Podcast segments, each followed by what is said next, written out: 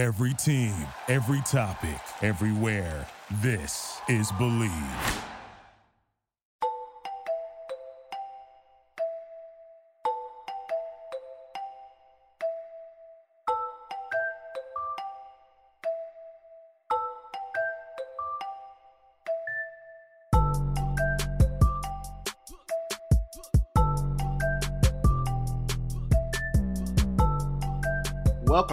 Into the Fourth Man podcast. As always, it's Anthony, and it's great to be back here for new, another new episode. We are recording this the night after the draft, and as always, I'm with my guy holding the best Big Three account in the universe, Big Three News, aka Will. Will, how you doing? How are you feeling about your team?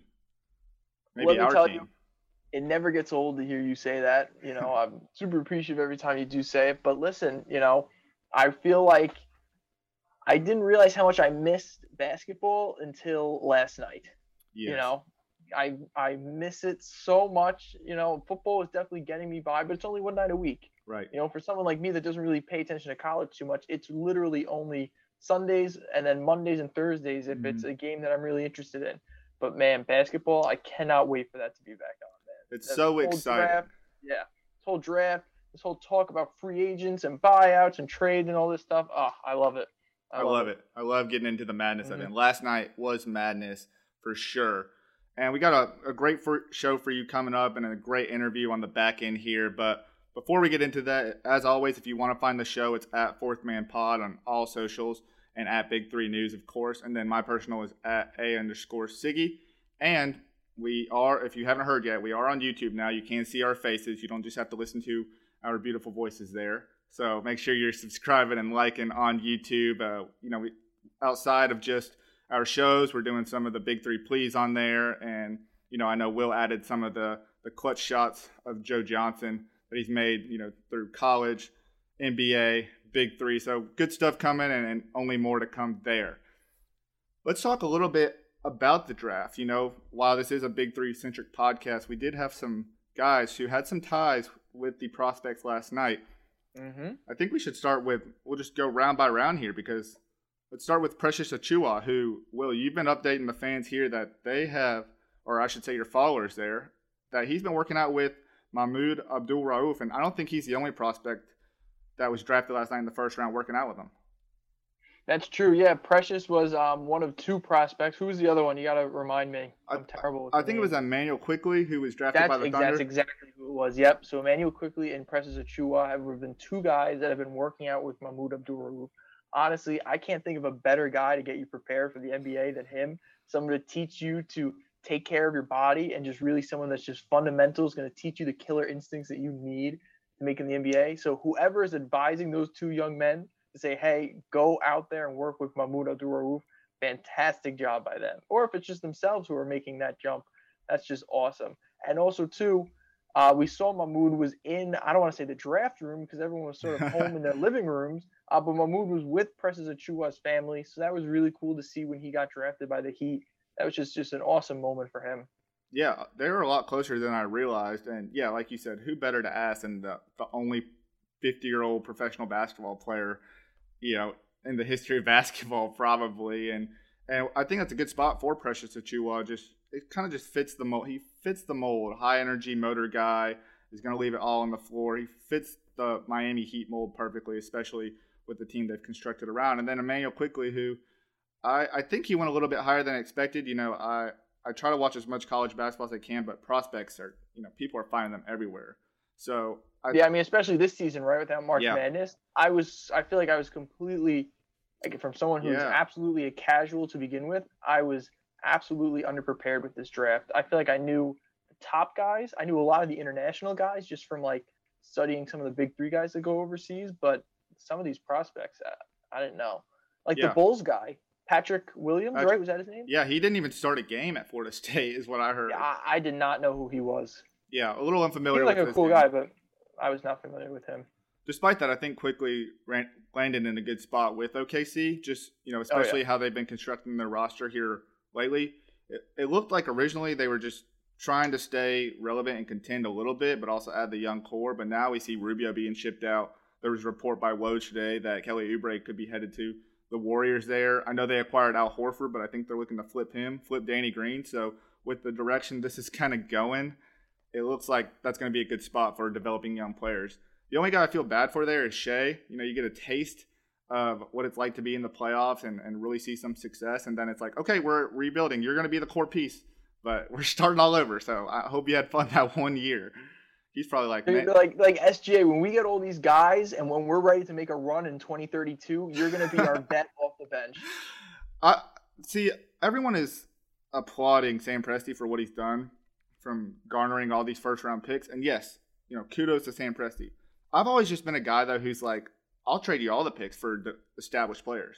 You know, like give me the all, all the established players. You can have all the potential because you got to get it right with the pick too, and then you have to develop some some of these guys just to get catch on with the speed to a you know to an established yeah. guy. Yeah, I love hoarding picks. You're you're a pick hoarder. I'm a big I'm a big hoarding assets type of guy. big Danny Ainge, Sam Presti, that type of technique. Don't get me I wrong. I love like rookies with potential, you know, but you know, I hear you. like I'm gonna compare this to fantasy football. There's some guys who love to hoard as many picks and they'll trade their best players for them. Me, I'll trade all my picks for 2021 Mm. through 2032 when you know the Thunder are finally ready to contend there. But that's just me personally. So one more piece of this, just in terms of big three, which this one is is pretty near and dear because you know as we know, Kenyon Martin was the first guy to sign a big three contract. His son actually for I guess foregoed a commitment to Vanderbilt. Then there were some talks about him playing in Australia. That never transpired. He ended up just working on getting ready for the draft and worked out in his favor because he got drafted last night, number 52 overall by the Houston Rockets. I think it was 52 overall Yes, I Uh, believe so. by the Houston Rockets. Don't know if I'm excited about that because I still yet to know what team I am rooting for, even in the draft. But nonetheless, I think it could be a good spot if they do head toward that rebuilding stage. But what do we think of, of KJ landing there? I mean, I think it's pretty cool that, you know, there's a big three alum offspring now, you know, NBA, someone we can kind of watch and look out for. Yeah, absolutely. I mean, I feel like already in this episode I'm exposing my lack of basketball knowledge. But immediately when when Kenyon Martin Jr. was drafted by the Rockets, I was like, oh, was I was like, I want to pull up a picture of him next to his dad in a Rockets jersey. I could have swore Kenyon Martin played for the Rockets. I don't think so. I could have Thunder. swore. or not Thunder, Nets. Wow, I just exposed myself too. Nets, Nuggets are the two biggest ones. I'll have to. I don't. Knicks too, right? Was he on the Knicks? I could have swore now I'm forgetting who on Kenyon Martin even played for. Nets and Nuggets are definitely two. Right, all right. I know he got for. drafted Alright. by the Nets. I know he was very good with the Nuggets. The Knicks, you're all right. He did play Mhm. there, and then he's played briefly with the Clippers and the Milwaukee Bucks. So, not the I Rockets. where- I don't know where I'm getting Rockets. I guess from, you're getting that trilogy uniform. You know that red. I guess I am. I guess I am. Maybe that's it's just messing with my brain. but let me tell you this. Speaking of messing with my brain, all of this talk, I have completely brainwashed myself with the big three. With all of these talks on ESPN, when I see a headline like Brooklyn trying to form big three with James Harden, or like Lakers trying to form big three with you know uh, DeMar DeRozan, I'm like, oh my god, like the big three, the big three, you know. and I feel like obviously the big three, the name of the league is a play on that yeah. but I have it completely flipped around. No, I'm I'm the same way too. I think instantly I'm like, oh man, these guys are gonna join the big three. Seems a little early in their career, but you know, whatever. I'm I'm all for it. I'm like, Yeah, oh wait, that that's sounds cool. that's that's what they call guys, uh, uh, superstars forming in a trio. But would be cool. Maybe one day we do see that big three. But nonetheless, I thought it was a great draft. Like you said, a, a lot of names that I was a little bit unaware of, and a lot of guys that went undrafted that I think I was more aware of. I don't know, you know, what scouts Yeah. are necessarily looking for, but you know, I, I know that we have had uh, we've talked a little bit about draft prospects on here with kind of our draft analyst Liam there, and he talked about a guy like Miles Powell who could be potentially a good fit for the big three, and he's a guy that went undrafted last night, and I think a lot of it people were advocating for. Ended up signing a two way with the Knicks, but you know that that's a conversation for a different day. I think that could definitely be um, something fun as we kind of see these undrafted free agents sign Well, I think there's a or- conversation that might just happen, right? Not to tease anything, but I mean, I'm just we saying. might have to get draft analyst Liam in here. Yeah, I th- I'm just throwing it out there as an idea. It's something that you Mhm. know maybe pop up on the calendar. here in the future. Nonetheless, that's pretty much all the ties just in terms of big three and the NBA draft last night. Congratulations to all the prospects that were drafted. And we're actually going to kind of flip into the spectrum here, and we're going to actually have a cool interview today with Dion Glover, who was a member of Trilogy's championship winning team, um, a vet in his own right, well respected not within just the Big Three community, but the NBA community, community, community, computer and community together is community. Apparently. Nonetheless, um, we had a great conversation with him, so we appreciate everyone who tuned into this half of the episode, and let's get to the Dion Glover interview. All right, today we are pleased to be joined by a Big Three champion and a member of Bivouac last year, Dion Glover, the other glove in the league. Dion, we appreciate you hopping on today and talking with us. No problem, man. I appreciate you guys having me. Yeah, absolutely. And so, first question, you know, the first thing I think we always like to ask people from the Big Three, um, especially those who have been in the league since the year one how did you learn about the big three? You know, was it some people within, uh, you know, within the league early on that kind of reached out to you and was like, "Hey, this would be a good opportunity," or how? What was kind of your way of getting into the league? Well, uh, just just in uh, com- constant communication with Kenyon Martin, who's one of my great friends. Uh, got a great relationship with him, and uh, he was just telling me about the league, and you know, they had signed into it, and it's going to happen, and you know, I was kind of hesitant and reluctant about joining because I, you know, I was just trying to wait and see if it really was going to happen. And, you know, things got together, you know, Cube and, and Jeff and Roger Mason Jr. at the time, you know, pulled, pulled the strings and, you know, League Black uh, uh, uh, had a had a great first season, you know, with AI and those guys signing in, and it just made that that, that made it pop, made it go. Kmart's a good advocate for that. You know, he was the first guy to sign on to the Big Three, so sure. Uh, once he was able to gather any, everybody in there, it seemed pretty enticing there. Um, and you actually ended up being drafted there by Trilogy. Uh, obviously, we know the story there. You guys go 10 and 0, dominate the Big Three there. But outside of the championship, what do you think is the thing that you remember the most about that that first season with Trilogy? Uh, just the camaraderie, relationships, and just feeling like you're playing professional basketball again, like in the NBA. Uh, seeing those guys every weekend and just just listening to how their life has changed since they, you know, retirement for most of us, and just being around the guys, man, was was great. You know, the hotel lobbies, playing spades, and just sitting around reminiscing and talking about the good old days, man. That was the the thing that I enjoyed the most, and and, and the thing I think a lot of us enjoyed the most. Uh, so my co-host Anthony touched on it, and you are one of the few people in the league now that have been there for three seasons. So from your perspective, what does it take to play in the Big Three? Since that you know you don't really sign, you don't sign multi-year contracts, so you have to earn your spot every year if you're not a captain. So what does it take to earn your spot three years in a row every year of the league?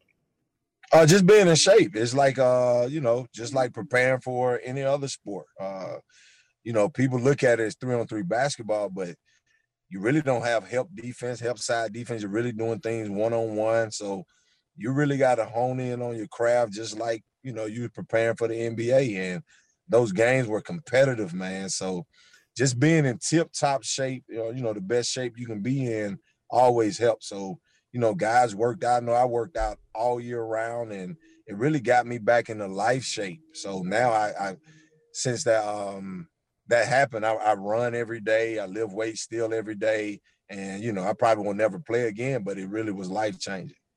That's awesome. And so then from Trilogy, we sort of talked about it. Um, that first season, obviously, only undefeated team the league has ever seen. You guys have the perfect season. What was sort of the X's and O's behind the three v three trilogy as compared to like five v five? What what are the major changes? Uh the major changes I mean, that first season we had, you know, Rashad McCants and James White and uh, Al Harrington. I thought, you know, were just unstoppable. Uh, those guys approached it and they carried the load for the, the bulk of the season. And the changes, like, you know, you really couldn't take a play off because it was ice, you know, guys would ISO you. So you had to be ready to, to try to guard one on one. It was no team concept. You know, if I had a, just say you know, when I played with the Hawks, I had Dikembe Mutombo. I, I know if I got beat, he would be back there. Mm-hmm. But in three on three basketball, if you get beat, that's gonna be a layup. So Gone. you really had to take the challenge of, of guarding somebody mano a mano. And you had some great guys, Stephen Jackson and Rashard Lewis, who won MVP that year. You had some great guys that can really score the basketball. Dikembe, that's not a bad uh, safety net to have, you know, waiting behind you. you touched a little bit on the camaraderie and, and, some of the guys you played with year one, but you know, I, I don't know if everyone who tunes into the Big Three now knows this, but you know, you had Coach Rick Mahorn there, one of the bad boys as as your coach, who won the won the first title there. What was it like to have him kind of leading your squad and, you know maybe being able to see things as a coach from the sidelines there? Uh, Rick Mahorn was great. Uh, I, I, would actually my rookie year, Rick Mahorn was one of the assistant coaches for the Hawks, so I always had great respect for Rick Mahorn uh, as a player, uh, as a coach, as a man, a father, husband, because he taught me a lot about life. And the thing he preached us really was life lessons. He never really. We talked about basketball maybe 20, 30 minutes. After that, he was more like, man, what you doing? How your family? And those things. and you knew Rick really cared about you. So we didn't want to let Rick down. So that's why we went out and competed uh, every game like that because we knew Rick loved us and we were gonna have Rick back. And his pedigree alone, just bad boy Pistons, tough, grind it out, you know, foul and, and, and you know, just play hard. So, you know, we had a lot of respect for Rick and we still do to this day. Yeah, I love that. I think that's the best thing about the Big Three is, the family aspect of it. You know, uh, some guys in the league that didn't get their their kids didn't get to see them play. They got a chance to see them maybe in the Big Three, and um, there's just a lot of family aspects to it. And I think that's one of the reasons that it draws me in so much uh, personally. So you guys dominate year one um, in the Big Three, go ten and zero. Oh. No one can stop you. And then year two, you come in, you guys bring back the same guys, and, and the competition gets a little bit tougher there. Um, but what I found very interesting is that, you know, for year two and year three, there was kind of a little bit of a squabble in both those games, and you just so happened to be on on one of those teams. year two, you had uh, you know McCants and, and, Nate Robinson kind of going at it, and then year three, you had Royce White and Josh Smith going at it. But just in reference to year two, what was kind of the atmosphere in that first game? You know, obviously Nate had a little bit of a chip on his shoulder and wanted to come in and try to prove you know his worth and what he could provide to the big three. What was kind of the atmosphere though for that game uh, with you guys coming off that that championship season? You know, the atmosphere was was was great, and we always felt like everybody was you know wanted, was trying to wait until we lost. Like what what game would was Trilogy gonna gonna finally lose and. It just so happened, you know, Nate's always been a great player. Still to this day, I think Nate could play some NBA minutes on, on an NBA roster. So guarding him in three on three basketball with a lot of space is virtually impossible. So, um, just the the the, the rivalry that uh, Rashad McCants and him had leading up to the game, because Rashad would play had a you know tremendous first year. So everybody was gunning. We knew we were gonna get everybody best shot. and going into that game, we thought, you know, in three on three basketball, we can pick on Nate because you know he's small in stature, but he's big in heart. So, you know, his heart prevailed. He proved us wrong. And Nate always been like that, had been a guy that had to prove to everybody that size doesn't matter. And, you know, I tip my hat off to Nate Robinson. Great guy, great competitor, and you know, I love what he what he's doing with his life to this day. I love it. So obviously, season two, we don't see the same success as season one, and then season three comes around, and then it's a scenery change for you. Um, what were the events leading up to being drafted by Bivouac? Were you aware of that ahead of time? Did you find out when your name was called? What was that uh, like? Well, I, I kind of, uh, you know, I trained Josh Smith, uh, who okay. you know had a great NBA career. So I kind of felt like he, you know, if I was on the board, he would he would give me a look, and you know, he called my name. So I, I kind of felt that that would happen, and you know, he kept his word and brought me on, and you know, I thought those guys had a, had a great run at it year three what word would you say is the main differences? Because I remember when you were drafted, and I remember one of the uh, I wouldn't, wouldn't say critiques, but I thought maybe one of the chinks in Bivouac's armor because I thought it was a really well constructed roster. I think Josh Smith and Reggie Theus did a really good job building that roster. but there wasn't a lot of big three experience on that roster. So then when they drafted you, I'm like, oh, that's great. Dion's going to bring in, he's really going to be the guy that's going to show Josh Smith and Will Bynum and CJ Leslie what it's like. What was, I guess, let's talk about that. So compared to Trilogy, what was it like being on Bivouac? What was different? What was the same just in terms of the camaraderie, things like that? Well, the difference in Bivouac, um, I think just for the season was the talent level. You know, the first year we had some talented guys, but I think guys didn't didn't approach it. A lot of guys in the league, uh, they were not in shape.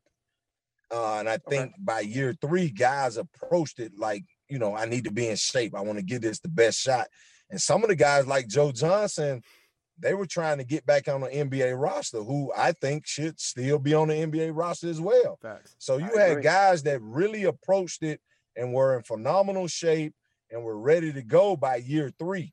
So I think that was the difference. I think year one, we had the advantage because all of us was in tip-top shape. James White was coming back from overseas.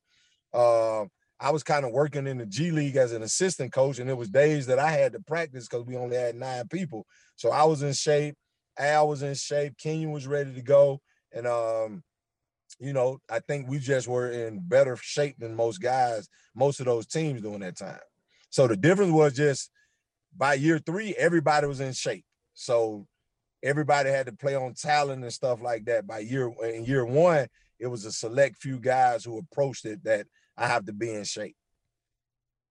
Definitely. I think we definitely noticed that too, just with the rave reviews that we heard, you know, throughout season three there. And and, you you kind of played a little bit of a, a different role with Bivouac being that lone vet.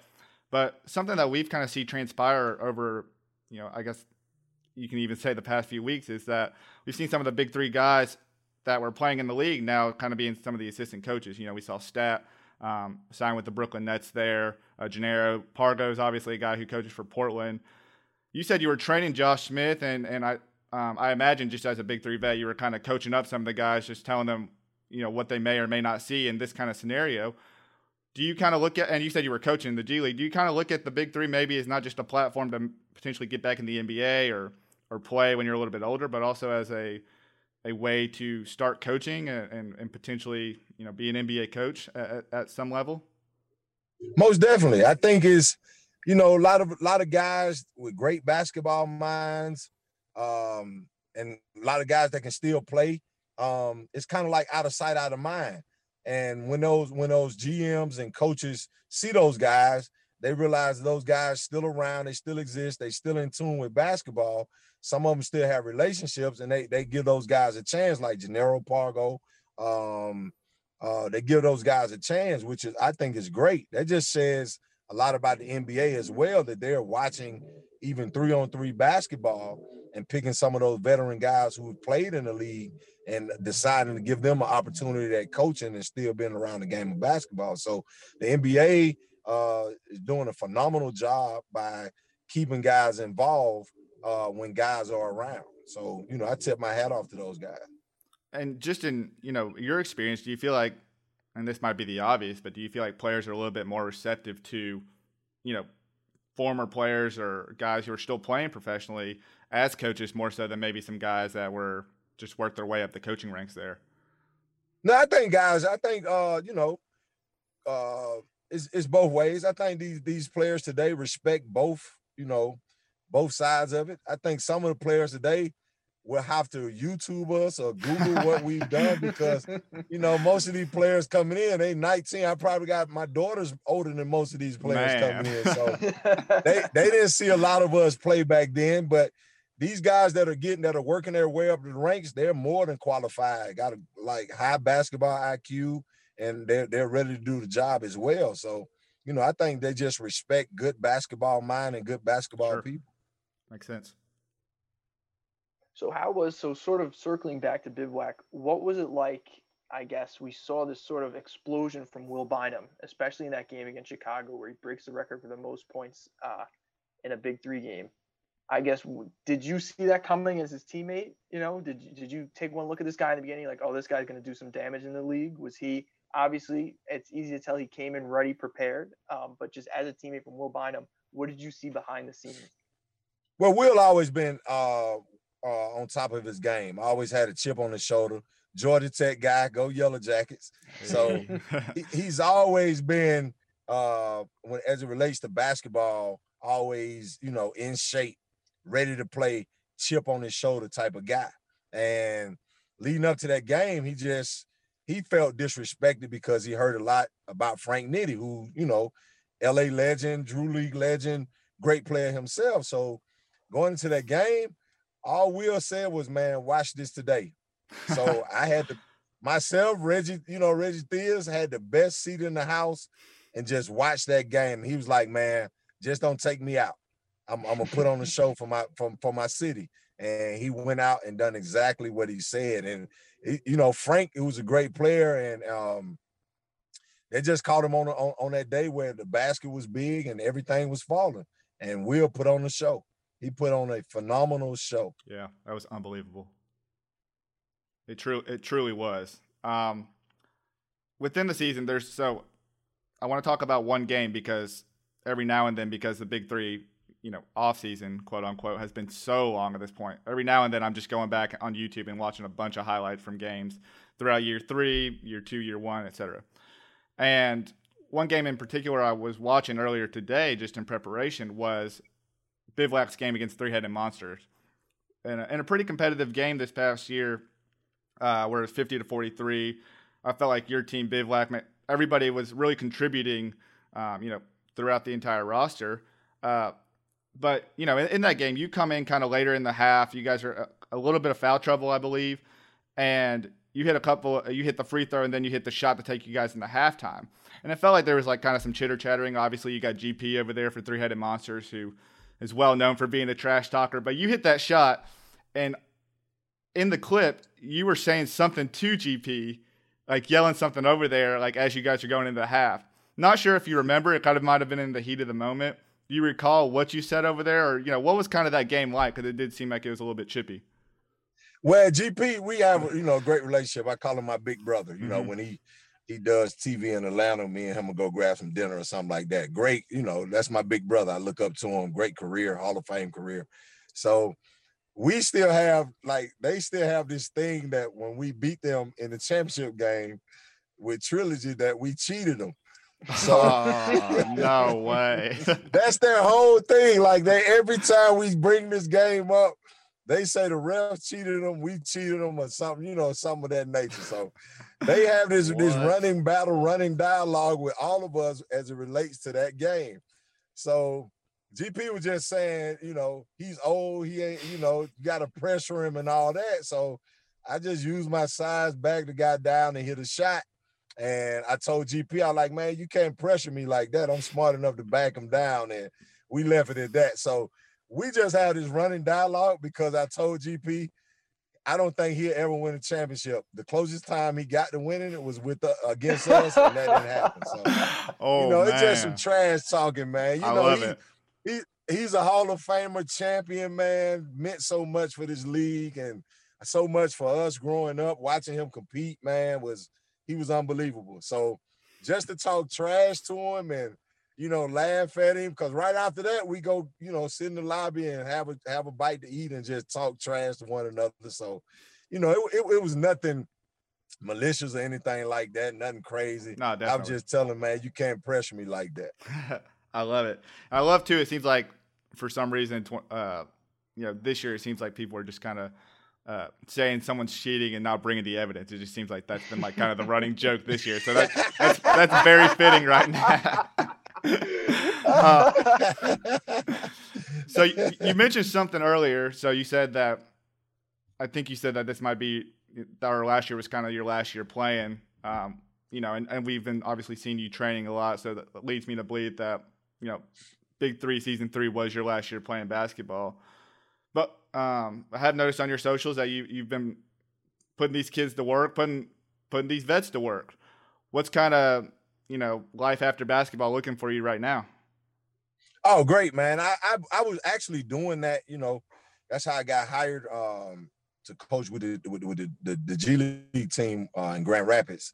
So I was working out Josh Smith and Kentavious Caldwell Pope, and Ooh. you know Stan Van Gundy had just got the job with the, with Detroit, and he came and watched us watching watch me work him out in in in Vegas, and then he you know called me. He said, you know, I might have a position open uh, for my G League team, and you know, as soon as he called, I, I, I uh, jumped right on it because you know I always wanted to get into coaching, love love teaching what I know, and love learning from you know guys like Stan Van Gundy and and Terry Stotts, who's a who I talk to via text, you know, periodically, um, who coached me in Atlanta. Just great basketball minds. So I'm always looking to learn and grow as a uh, as a coach.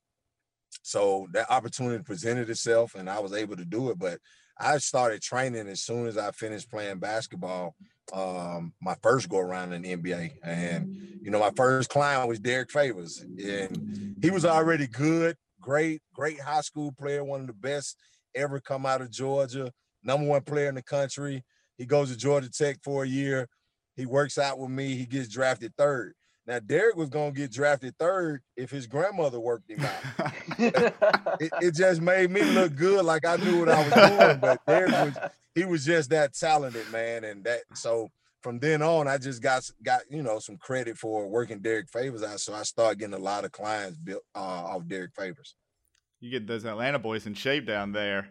Uh, yeah, man, I get a lot of Atlanta, Atlanta, Atlanta guys, man. I love it. I'm from the Atlanta area, you know, so I'm a big KCP fan, despite you know what all these. Yeah, champion, man. KCP yeah, right. just wanted one. That's, that's the only yeah, thing that matters. Right. Yep. Yep. And, and now you have all this clientele, and, and I see you, you know, working out some some younger people there. Do you feel like, uh, or what's it like training, you know, kids and maybe even teenagers and stuff? Because you know nowadays people are a little bit, or I should say, kids and teenagers are a little bit more impatient just with kind of everything at at their fingertips. So how do you get them to kind of like really ten toes down and, and really dig deep into into what you're teaching them and, and respect the grind? Man, what I have done, I've been fortunate to coach some I mean, to to train some very key, very good kids, character wise, and the, the the parents are very good character wise. Like they have a very realistic view of where their their their their their uh, kid is, their child is, as as it relates to basketball. So most of the kids I get are ready to work, ready to get out there, and they understand that they're not you know the number one players in the country or you know, they six, seven, eight graders who trying to get just make a, a, a middle school basketball team. So they eager to soak it in, and I'm I'm really getting a, a kick out of that because they listen to every word. They're like sponges. You see their wheels turning, and they trying everything you tell them. Uh, and just to see, you know, the changes in their game week by week is what I'm getting a kick out of because I'm enjoying the process, enjoying the journey with them, and I, you know, I tell a lot of parents, it's a process, it's a marathon. It's not gonna happen overnight. We're gonna have some great days in the gym, we're gonna have some average days in the gym. But as long as we keep working, keep working, we'll get to the finish line. So, you know, I, have been fortunate to have some great parents, great kids to work with, and you know, they give it hundred percent every time they come. Love that. That's yeah, that's good to hear. Yeah. So I guess at least for me, um, we'll end it on a big three question. Um, Anthony alluded to it. This has sort of been the off season that seems to have no end, but we're hoping that 2021 will bring in uh, sort of a new chapter for the big three. From a player's perspective, from someone that's been here since day one, you've seen the league evolve firsthand. What do you think they have to do, you know, from a player standpoint to make everybody feel okay and, and sort of, you know, hit the ground running coming back? Well, I just think just just just you know, I think the economy. I mean, not not the economy, but the government would take care of it. I think the NBA done a great job of of making basketball, bringing basketball back with the bubble and things mm-hmm. of that nature. So a lot of guys feeling comfortable. Um, you know, a lot of guys are playing pickup basketball. The NBA about to start again, training camp December first. So I think the uh, big three will take some of those guidelines and approaches to player safety, players' health uh, maybe maybe have a bubble for two or three weeks and try to cram all the games in, and then mm. you know maybe play them back or something like that, where you know they keep guys, you know, test them every week, make them stay in a hotel, kind of like the NBA uh, does. Cause we only I know I know in the Big Three is only ten games, yeah. so you know I think they can get those games in. Guys may not get the weekly rest, but if you play a game every other day, that'll take two weeks. You know, yeah, we talked about that as as maybe a possibility. You know, maybe they play twice a week. Uh, we just Yep. kind of shortened the season. Do you think that's a realistic possibility? Like, do you think guys in the Big Three would be open to that? Yeah, I think that's a realistic possibility because you still, you know, you're playing competitive basketball and then you're making like, you know, you're making real good money doing it. So if you buckle down, I, I don't, you still can't go anywhere and make that type of money in a, in a month. So if you buckle down and, you know, your spouse or your family are okay with it and you can make that type of money in a month, then you should and get a chance to compete and, you know, make, make great relationships. And that's what I, I honored the most about the big three Always was a fan of Ice Cube, of his music and his, and his movies, and him as an entrepreneur and businessman. But just to see him every weekend for two, three days, you know, and get a chance to talk to him and meet Jeff and and, and those guys, and and I always was a huge fan. Was one of my favorite, probably my favorite player. I wore 22 because of Clyde Drexler. But to, to just to talk to him every day and you know, Clyde and I talk once, maybe once every two weeks now, just checking up on each other. It means a lot. Like to honestly have a Hall of Famer of that caliber just call your phone and say glove and just check checking on you. That means a lot. That means a, a great deal. That's so dope. Super.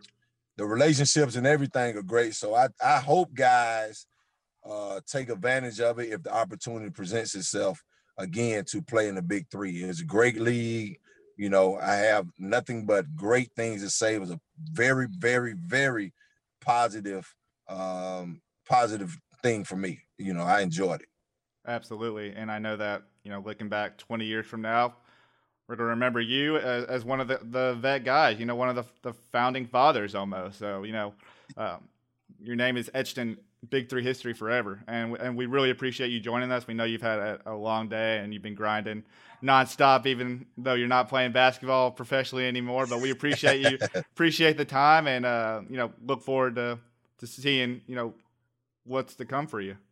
Yeah, this is I this is appreciate- big for us, Dion, too, because you're our first guy from Bivouac. Yeah. So we're Wow. only we've had every team now except for aliens. But with you, we can cross Bivouac off the board. So Yeah. this is a big. Wow. Big milestone. Yeah. I'm still mad at us, man. We gave we gave Joe Johnson came back and beat us, and we gave Man. we let uh the team at the end of the at the, the ball hogs beat us. They go uh didn't win a game and, then just beat us. That was your playoff. Stevenson, man. That was your That was playoff our spot. playoffs. I felt like we get in the playoffs, then we can see what happened. I felt like we had the team to beat them. I mean to win the whole thing again.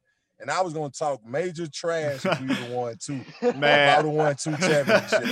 Man, I know you were you were heated about that that one against Joe Yeah, Johnson and triplets but- too, because that's Atlanta. I, I know you and Josh probably were both heated after that one.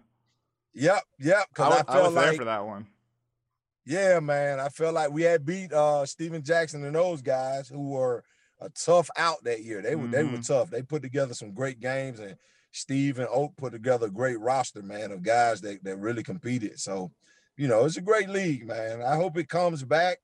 I hope Cube and those and, and Jeff are able to figure it out uh, with the pandemic going on, and you know, because it was a great league. I enjoyed it. I really did. Hundred percent. We enjoyed being able to watch you play, so we appreciate it, and you know, continue to stay safe and healthy, and, and, and take care of the family. Man, y'all do the same. Yes, sir. Thank you. Thanks a lot.